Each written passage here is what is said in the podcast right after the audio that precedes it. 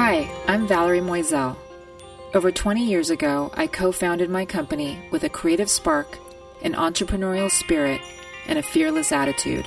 I've long dreamed of sharing a space where I can interview successful women and hear them talk from their hearts about how they found their way. What I'm learning is it's not such a linear path.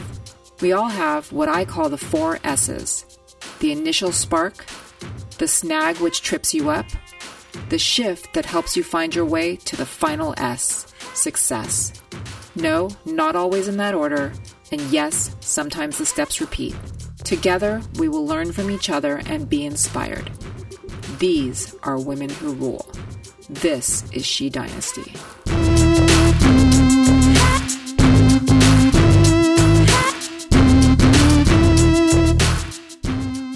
Hello, everyone, and welcome to a very exciting episode of She Dynasty on the Road.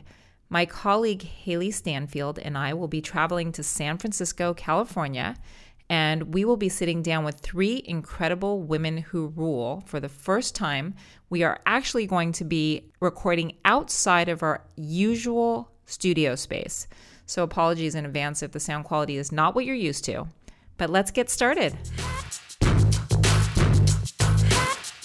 So, today we're going to be talking to Barby Siegel. She is the CEO of Zeno Group, and I'm here with Haley Stanfield. So, Haley, I'd love to hear what you would like to learn from her today. Well, I'd love to know how she just got into the position she's made it to today. She obviously has had a great career, and I'm really curious to know if she always knew she was going to do this and if she had any mentors that she would attribute her success to we will learn about all those things today. Great, I'm excited.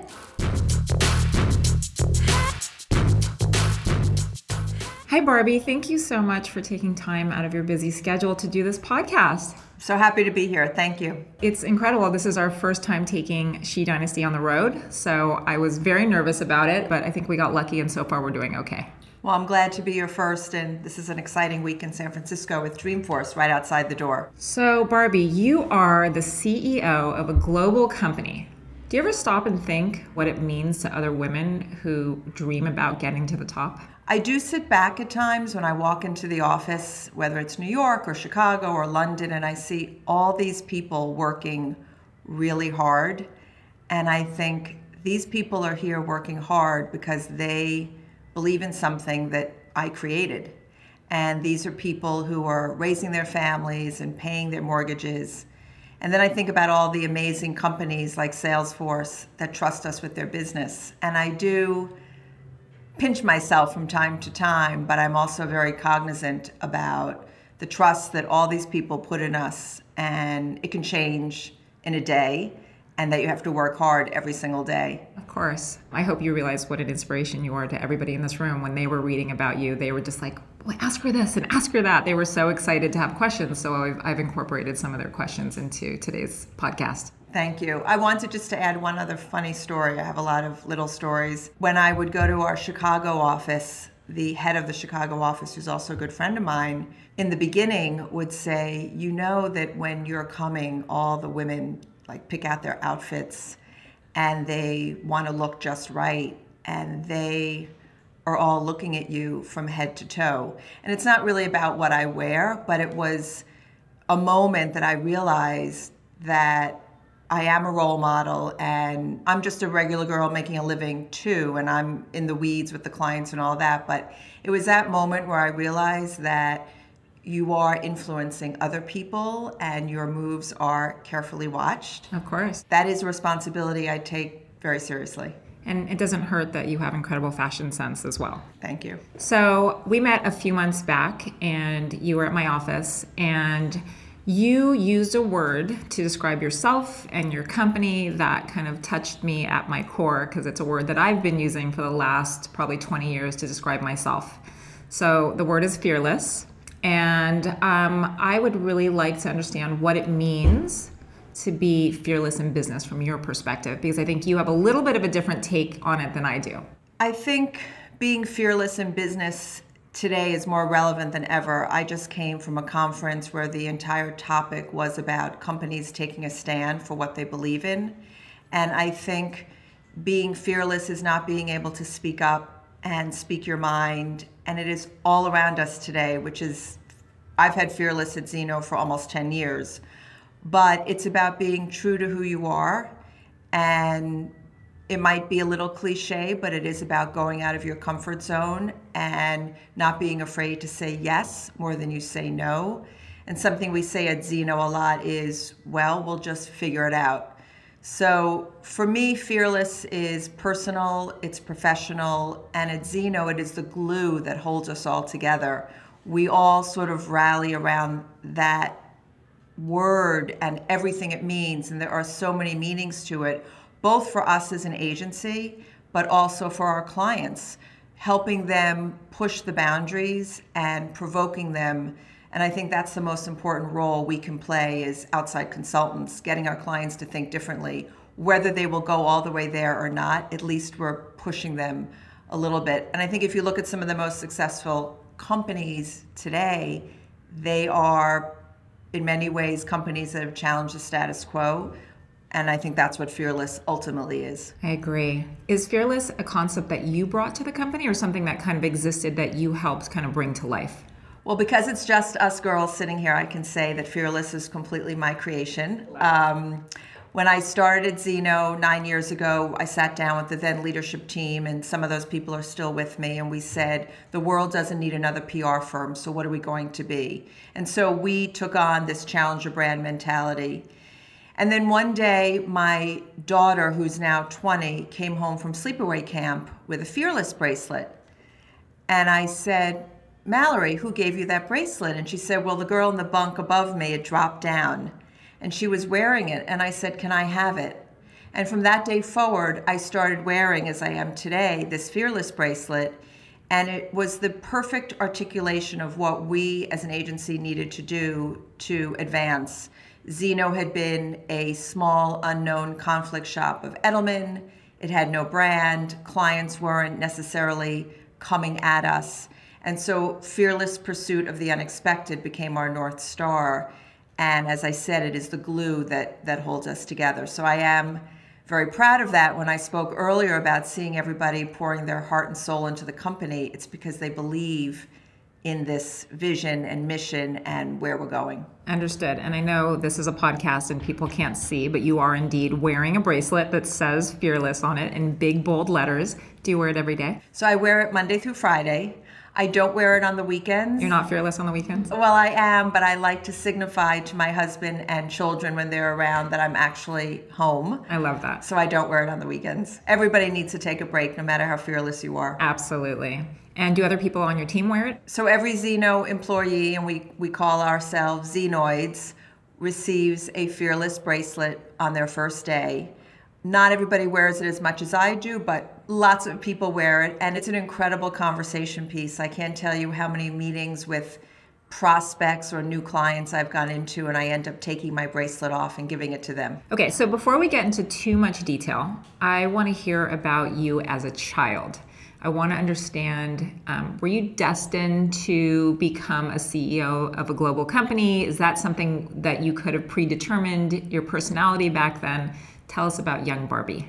So um, that's a very uh, emotional part of my life. I'm the youngest of three daughters, raised uh, mostly in Brooklyn and then New Jersey by a very, very strict mother, Jewish upbringing.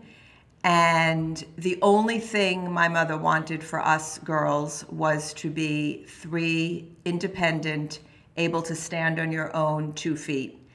And she would say to us, I'm not here to be your friend, I'm here to be your mother. She was very strict. Um, February, she died four years ago of Alzheimer's. So, uh, as my husband says, I carry a piece of her in me every day. But she really embodied fearless in many ways. And she was not perfect, and I didn't agree with all of her decisions, but it was just somehow inculcated in me to do my best. I was a very good student. I was never satisfied with anything but an A. I went to Barnard, which is an all women's school connected to Columbia University in New York. And on our first day at Barnard, the then president, Ellen Futter, said, You are Barnard women, you can do anything. So that was my upbringing. My father, uh, neither of my parents went to college, but they were very smart. Was your mother a stay at home mom or did she have a career or a job? So my mother stayed at home until I think I was in kindergarten. And then she worked in fashion, and she was an executive assistant to some very high level fashion executives. Uh, one was a company called Wamsutta, they make sheets. And then she was the executive assistant to a then very high profile fashion designer, Eleanor Brenner. And she outfitted uh, several of the first ladies, including Betty Ford and Nancy Reagan. And my mother was really Eleanor Brenner's sort of like her chief of staff in a way, and she would greet the first ladies, and she was very involved in that world. And so she did go back to work, and my father was a peddler. Uh, he built his business in New York, going door to door, and of course, this is before the internet. He would buy whatever his customers needed on the Lower East Side of Manhattan and then deliver it, and he would get money on installment. And he his days were like 6.30 in the morning till 3 o'clock so he would be home before her and he would start dinner. And in many ways and in hindsight they were a very modern family. My very. father really believed in my mother's career never made her feel like you're not home. He would make dinner. I learned how to make dinner and so those were very good role models and my father worked so hard and i never understood how he could possibly have raised us and given us everything we needed on a peddler's salary, but he did. He paid for my education to Barnard, no financial aid. And my mother, I now remember, had a she had a treadmill and she would wake up at 4:30 in the morning to be on the treadmill and I guess like mother like daughter because I'm up at 3:45 to get to the gym at 5:30. So Of course you are because everybody who's a boss is just the same way. So I had a very nice childhood but a very strict upbringing. So that you feel like that really helped pave the way for some of your success.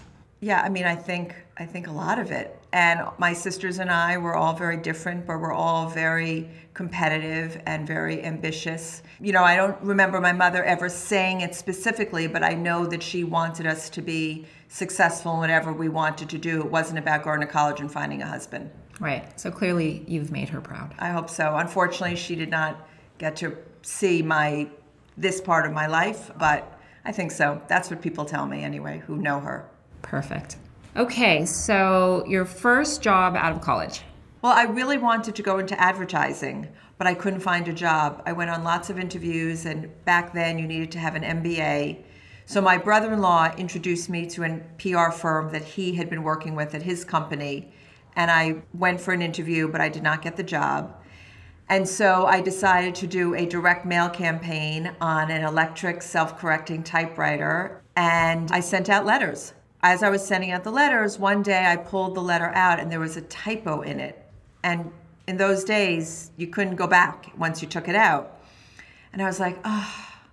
And then a little bird came into my head, and I'm not one of these psycho people at all, and said, you know what? That might be the letter, redo it. I did. And uh, several days later, when I came home, my dad said that they had called and I went for an interview and I got hired on the spot right as an account executive. Nice. And my first day on the job, I was on a train to Camden, New Jersey to the Campbell Soup Company. That was your first client? That was my first client, and I ended up staying there seven years. Beautiful.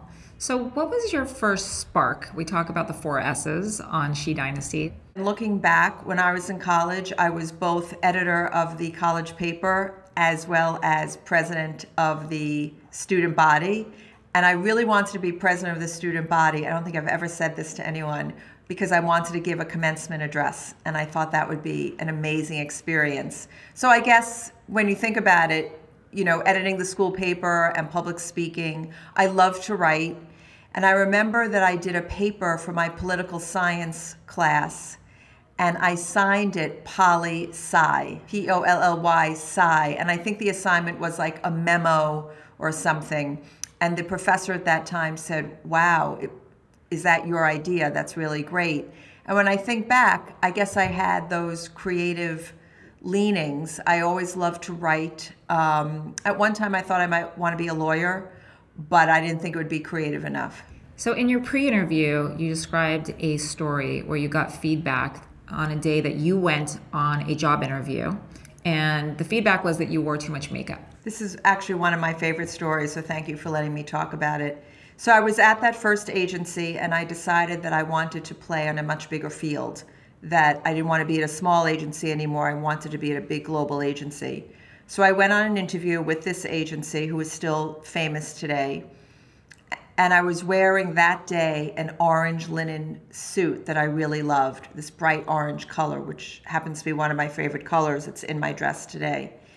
And I had the interview, and it was a good interview. And when I got back, the HR people called and said, You know, they really liked you, but they think you wear too much makeup. My gosh. And I often tell this story to some of the younger people I talk to at Zeno, the interns and others, because in hindsight, I mean, I don't think you know it when you're going through it that you're making an important decision or statement, but when you reflect back, and at that moment, I thought to myself, you know what? They are a big famous agency, and it would be a next step for my career, but that's not the place for me. And I do think getting back to being fearless in today's world and being in business, you do have to be true to who you are. And the reason I felt it wasn't right for me is A, I don't really know that I was wearing too much makeup, but I like to wear makeup. And it is something that I learned from my mother. She always wore a full, beautiful face of makeup. She was very glamorous. And I love clothes. I just love having fun with it. That's who I am as a brand. That was an important lesson, and in hindsight, I'm so glad I did. And it reminds me today that there are things in your career you will compromise on and in your life, but I think you have to decide where you're going to draw the line and not not go too far and compromise yourself. And while that may seem like a small thing, I did not want to show up and be someone that I'm not. Right. Do you think I'm wearing too much makeup? No, I'm kidding. I do not. Thank you. When you first started in PR, was there much female leadership and how has the landscape changed? I have been very fortunate. I have either worked for women or with men who are very supportive of women. That first agency was owned by a man and a woman, and I learned so much from Lee McGrath. At the time, her son was quite ill, and as a result, I was given much more responsibility than I was ready for to help the business run while she was with him. And then, of course, Richard Edelman has always been the greatest advocate of women and women in business. And I worked for Marcia Silverman at Ogilvy. So I have had a lot of female role models, and I also have two older sisters who have always been in business. So I've, I've been surrounded by a lot of positive role models and people who have never said to me, you can't do this. Yeah, PR seems to be a profession where it's a bit more, has been more accepted to have female leadership. So you've been lucky in that perspective. Definitely. Can you tell us about any mentors that help propel you or level you up? I guess I have to come back to Richard, Richard Edelman, who owns Daniel J. Edelman Holdings, of which we are a company. And I know this sounds so expected, but you know, Richard came to me now almost 10 years ago asking me to come back and run Zeno, which at the time was nine or 10 years old. And over the course of the years together, we do sit and have conversations about the business. I remember one dinner, he said, we were using Blackberries back then. He said, When do you turn your Blackberry off? And he said, When do you get home at night? And I said, Well, it sort of depends if I'm seeing a client. And he was like, well, maybe you shouldn't go have dinner with the clients. You should just have a drink and get home. And all throughout our years working together, we do really have this mentor relationship. And I know when he's trying to teach me something because he'll either say it or it's just a moment. And he does it in such an amazing way. It's not, you have to do this, and he calls me Bar, but Bar, think about this or think about that, or this is a moment. And whenever I sit with Richard, I think, there are people in this world who would kill to do what I do. I can go see him anytime I want. I can talk to him about anything. And it's not just about business, it's about family and life. And he's gone through some life changes, and we talk about that. So I think you have to go to work every day and be inspired by people around you, either people you report to or your peers. And I do wake up every day. I don't think about Richard every single day, but I'm very proud to work for him. And I guess the other piece of that that I have, because it's a family owned business, I am carrying inside me a vision that his father had. If you go to Edelman's offices in Chicago, there is a museum to Dan Edelman, and I was there a couple of weeks ago, and there are some, you know, wonderful artifacts. But Dan had a dream to have a second agency. At the end of his life, he knew that I was coming in to take it over, but we were 55 people then. Today we're over 500. And I often say to Richard and to people in the agency who've been with me a long time, what would Dan say? So there is that, I guess that's what it is when you work for a family, that added responsibility that I am carrying around something that was so important to Dan. And when Richard comes into any of our offices, he talks about his father. But in terms of being, you know, the mentorship, I would say Richard, and I would also say my sisters. I mean, I've learned a lot from both of them. They've been there for me in different periods of my life. They're six and 10 years older than me, so that is, you know, quite a difference. And we're able to talk about experiences and, you know, there have been moments in each of our lives when we've called each other up or we've needed each other. So, did he ever tell you that you've messed up? Did he ever come down hard on you for a choice you made? Richard has always been supportive. Um, I don't think I've messed up that badly, but there are things that happen in any business where he'll say, Bar, why don't you think about this? Or maybe you can do something differently. But we have delivered a beautiful product with double digit growth every year, and it has far surpassed his dreams and my dreams. But with that comes a heavy responsibility because I think for any of us in, in our career, whether you're a CEO or not, you get a certain amount of success and you don't want to get so excited that you then mess it up. And I think my strategy has been slow and steady, and there's no race to the finish line, and always appreciate the moment that you have and, and what you've been given and do good in that moment and not be racing you know to the next thing. It's like when you get a new client i'm sure there are some agencies where well we've got this let's go sell them another another half a million dollars. And my view is do the work well and everything else will follow. So, Barby, let's talk about one of the major shifts in your career. When you first got the job as CEO of Zeno, did you get a phone call one day? How did that happen? This is another good story, so thank you for asking me. I was sitting at my desk at Ogilvy, and Richard called and said, Come have breakfast with me. And we had stayed in touch over the years, and we sat down and had breakfast, and he said, Come be the CEO. I'm serious about Zeno. Let's take it to the next level. I just got chills. and as I'm sitting there, I thought, huh, nobody's ever asked me to be a CEO. And I never sat back and said, I want to be a CEO one day. It just never even occurred to me. So I got back to my desk and I called a friend of mine who I had worked with at Zeno and Edelman. And I said, Bridget, I have to tell you what just happened. Richard Edelman just asked me to be CEO of Zeno. And Bridget was like, What's your question? she said, The most famous man in PR has asked you to run a company for him. What's your question? Okay, so obviously you decided to accept the job as CEO of Zeno. Did you feel like you knew what you were doing? Did you feel like you knew how to be a CEO? So I accepted the job and I did not know how to be a CEO. And I did not know the first thing. So I thought, okay, I'm going to buy a lot of books about leadership and being a CEO. You know, biographies of these great, at the time, mostly men. And then I thought, you know what? It's just going to confuse me. I'm not going to read one book. I'm going to go in, I'm going to be who I am. I'm going to really hope the people at Zeno accept me, quirks and all, and I do have a few, and figure it out as I go. And that's what I did. And using all the experience I had gathered and my own intuition and my own smarts. What was your title before when you were at Ogilvy? So at Ogilvy, I also accepted a job that I did not know how to do, and that was also a build job. I was the global practice head for consumer PR at Ogilvy PR. And when I took that job on, I had never A, had a global role, or B, run a practice. So one of the reasons why I, I knew I could do this job as CEO is because I knew what it was to build something from ground zero. So when you took over, you just mentioned one of your goals was to take Zeno from a more unknown entity to one that everybody in the industry noticed and to make it an agency that brands were excited to work with. That's kind of a giant ask, and I want to understand what was your strategy? How did you accomplish that? So, the agency had been around probably eight or nine years. I think it's important to note there had been almost as many CEOs before me, so no CEO had been there for much longer than a year. Did that scare you when you decided to take the job? It didn't scare me, but I knew that I was walking into something.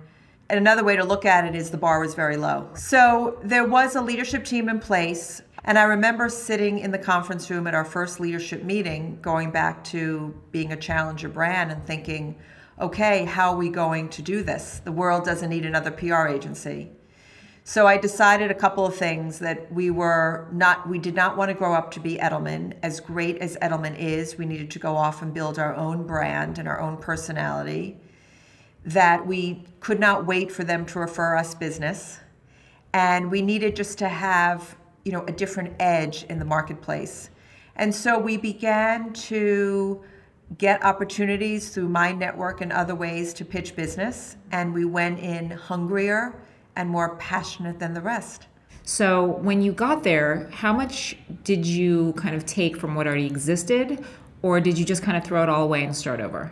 When I walked into Zeno, there was a very palpable culture of collaboration and camaraderie and family, in part because it's a family owned company, but also because this team had been through a lot together. Many CEOs had come and gone. The tech bubble had burst.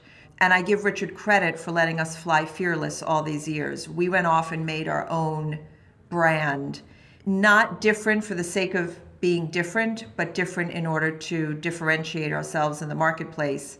And so you decided to keep the things that were good about the company, obviously, like the culture, and bring in some new ideas and values. Keep the culture, certainly myself as a female CEO, although I don't lead as a woman necessarily, but there were things that I brought, making sure it was a place where people felt they could have a life inside Zeno and outside Zeno. At the time I arrived, my daughters were young, and it was important to me that the staff could see that it's not perfect, and I will never say you can absolutely have it all but it is doable to have a career and get home and do those other things that matter. So, culture from day one was very important, and today continues to be a key strategic imperative, not a nice to do, but a must do. And we run the agency every day aligned with our core values, of which fearless is one of them. Was there a lot of pushback when you took over? Were people nervous just because it was new? I think people were nervous. Some of the people who'd been there a long time had been through a lot of CEOs. I think I did have to convince them. It wasn't too hard, maybe because of my personality, but it goes back to what we talked about earlier about people believing. I needed to convince them that we have a vision and we're on a journey and we're going to get there together. How would you describe your leadership style today? That is a tough one. I think I am a strong leader. I am a compassionate leader. I don't have all the answers. I don't pretend to have all the answers. I do have a clear vision of where we want to go. I try to be patient, but most important, I wake up every single day so excited to get to work and do great work. I'm not afraid to go forward into new places. And I like bringing others along with me. And, you know, I know I'm the CEO and I know that's a heavy title, but as a leader, most of the days, I like to be one of the team. We're all doing our part. I just happen to have a little bit more experience and a little bit more insight. But at the end of the day, I like to run things not hierarchical, but we're all in it together and we all have our unique instrument to play. Mine is different than the next person's. And one of my favorite phrases that I picked up from someone else is candor with kindness. And I don't love confrontation, but I have learned in this role how important it is to be direct and not leave people guessing. But I think you can be kind in your constructive criticism, feedback, what have you. So you have approximately 500 employees at Zeno. What's something that you want your team to know about you that maybe they don't already? That I have doubts every day, just like they do. Not every day is perfect at Zeno. When you're in a service business, there are ups and there are downs. And there are days when inside I'm thinking, oh God, how are we going to get through this? Or I can't believe that just happened. I have all the same emotions that they do. I just, on a daily basis, need to probably cover them up a little bit more, although I am very open with my emotions because, I mean, one of the things that Dan Edelman always talked about is you have a bad day, you have a bad moment, you lose a pitch, you pick yourself up and you go you go on. And I think that is a really important part that I play to give people the energy to keep forging forward. And I know it's very cliche, but it is a marathon, not a sprint. So I want people to know that I don't have all the answers, and I'd be delighted for other people to have the answers as they do at Zeno. And right. it's important that everybody pitches in and has a voice. We're going to move on to one of your snags that you mentioned in the pre interview. So, you described some of your biggest challenges in your career to be losing a pitch.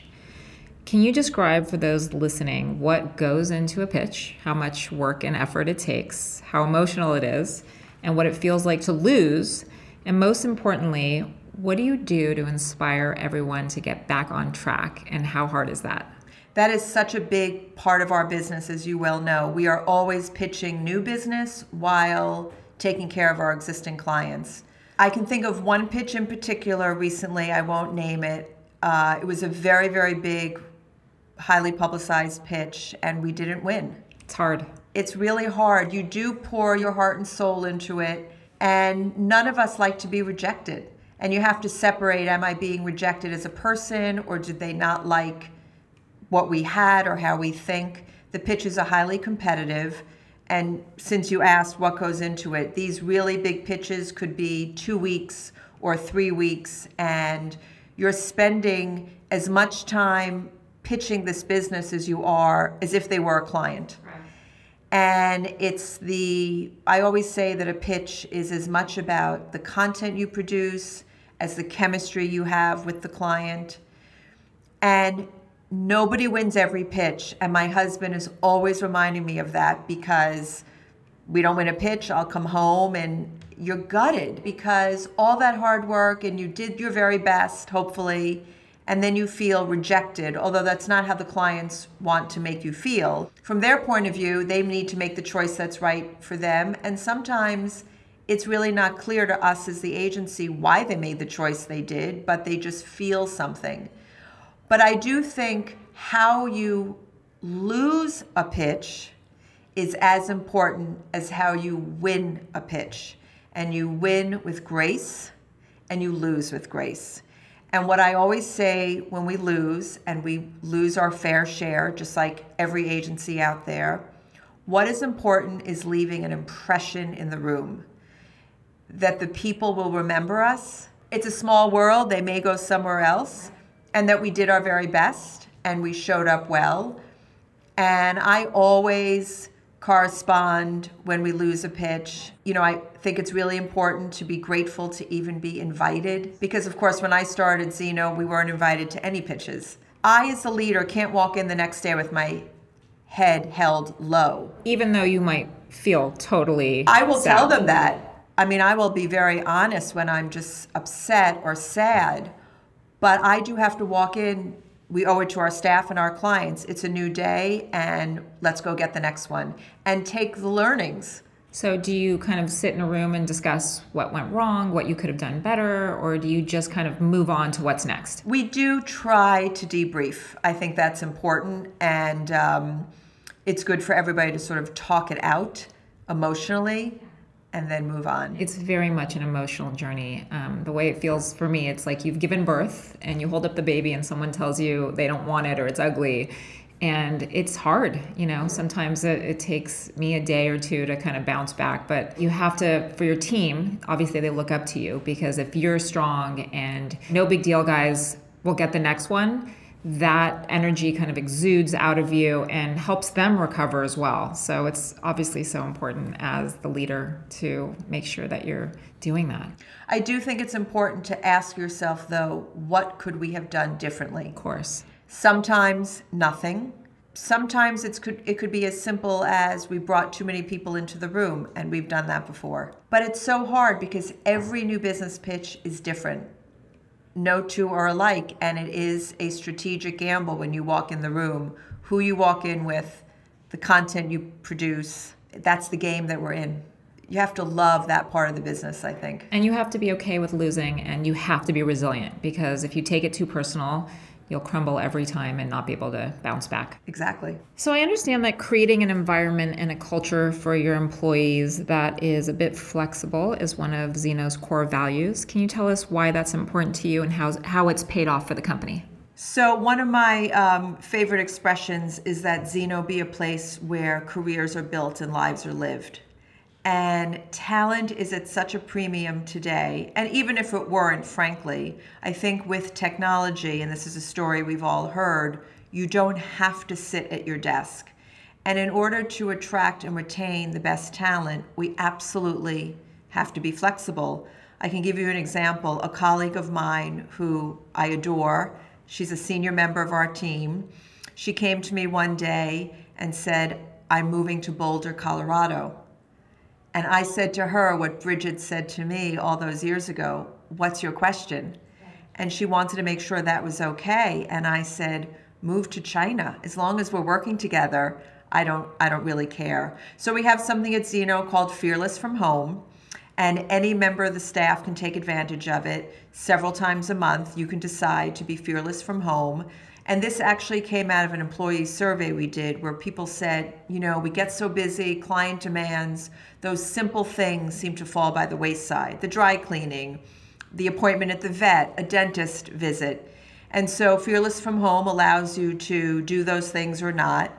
And the other thing I want to say that I think is really important it's not just about giving the moms freedom and flexibility. It's everybody mothers, fathers, single people. Everybody has a life outside the office. Because I know a lot of companies are very geared toward, well, we have to support the working mothers, and we certainly do, but everybody deserves to have that life uh, outside the office. So in our business, it is important to be face to face, but you don't have to be that way every single day.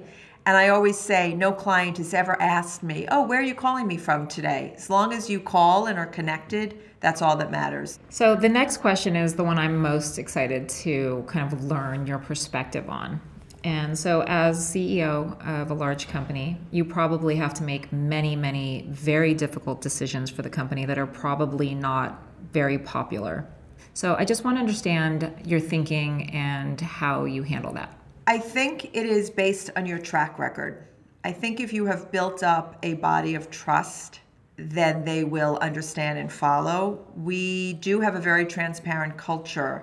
Every year at the end of the year, I give a major address. We call it Fiscal New Year's, and I share our numbers and our strategy, where we've done well, where we haven't. So I don't think you can show up one day having never done anything good before and make a tough decision. I think if people believe in you, they need to believe in you in the good times and in the times when you've had to make some decisions. And actually, now I'm remembering, I had a conversation just last week with a very valued team member. She's amazing. She's been at Zeno for 10 years. And I said to her, just as you believed in me when I started, I need your support. And I do think there's something to be said about asking people for their support. People want to be asked. You can say, I've made such and such a decision, but I need you to help me through this journey, and together we'll get through it. And people need to look at the decisions you make holistically, not necessarily one in a vacuum. Beautiful. So now I want to talk about probably the most important part of your job. You're a mom. I have two daughters. Two daughters. How old are they? 20 and 23. Beautiful. So tell me how motherhood has played a part in all this, in the rise of your career. Do you feel like you were able to balance it all? So I love talking to current young mothers at Zeno now and fathers too, because I think I can give them the perspective. I am on the other side now, seeing what happens having spent a lifetime of being a working mother. And it never occurred to me not to work. My husband is a successful attorney, but we never even had the conversation of my not working, and I think it goes back to my upbringing. As I always say, yes, I missed out on activities. I missed birthdays, I missed ball games, I didn't miss it all, but you cannot have it all. But I guess, like my mother did with me, I wanted to be a model of what hard work is. And now I have two, like my mother, independent daughters who are able to stand on their own two feet, who I do think understand what it is to work hard. I am very fortunate that I always had a husband who was so supportive of my career, so proud of me, never made me feel guilty for not being home. As I look back, I am very happy with the decisions I made. I have a very full life, and I always say to people, I have my life as a working person, whether I'm a CEO or whatever, and I'm a mommy. There's nothing that makes my heart melt more than when my 23 year old daughter texts me as mommy. I was thinking about this the other day because I was texting with her. She's starting her own career. She has a boyfriend. And in some ways, I feel like I'm even more valued to her now than maybe when she was toddling around because we really can share life experiences and she comes home and can talk to me about work. You know, when my mother was sick, my daughters saw what it is to care for a sick parent and I never imposed my ambition on my daughters. I did not think that would be fair because I am a very ambitious person. I am very competitive. My younger daughter is a junior at Penn State and she's fearless in her own right, going off and doing different things. So, one size doesn't fit all. You need to find, I think, what's really right for you and your family. So, ultimately, what does success mean to you?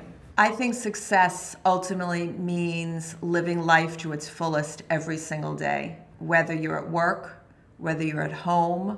Life is so fragile in so many ways. It's not to be wasted. I mean, I think it's not until you're a bit older that you realize what a gift life is. And you need to make decisions that will make you happy. Make compromises, but don't compromise beyond a certain point. So I could say that success is Zeno hitting the $100 million mark or winning the next client. And we, we will do all that. But I don't think any of that matters if you're not living a happy and importantly, healthy life. And waking up every day to work with people that you really like. And Richard always says to me, Are you still having fun?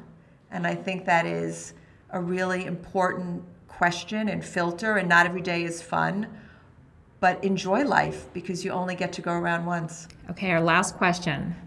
What is your actionable advice for those listening that someday aspire to get to the top? Say yes more than you say no. Go for it.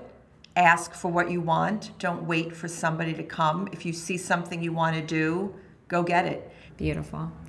Barby, thank you so much for being here today. I can't express to you how much of an inspiration you are to me, listening to you talk about such personal stories and about your family, and just incredible. So, thank you so much for being here and taking time. I know you're very busy. Well, thank you for having me. I don't take lightly how you select the women who are fortunate to sit in this chair. So, I'm flattered and honored, and I hope people listening take even just one piece of inspiration with them.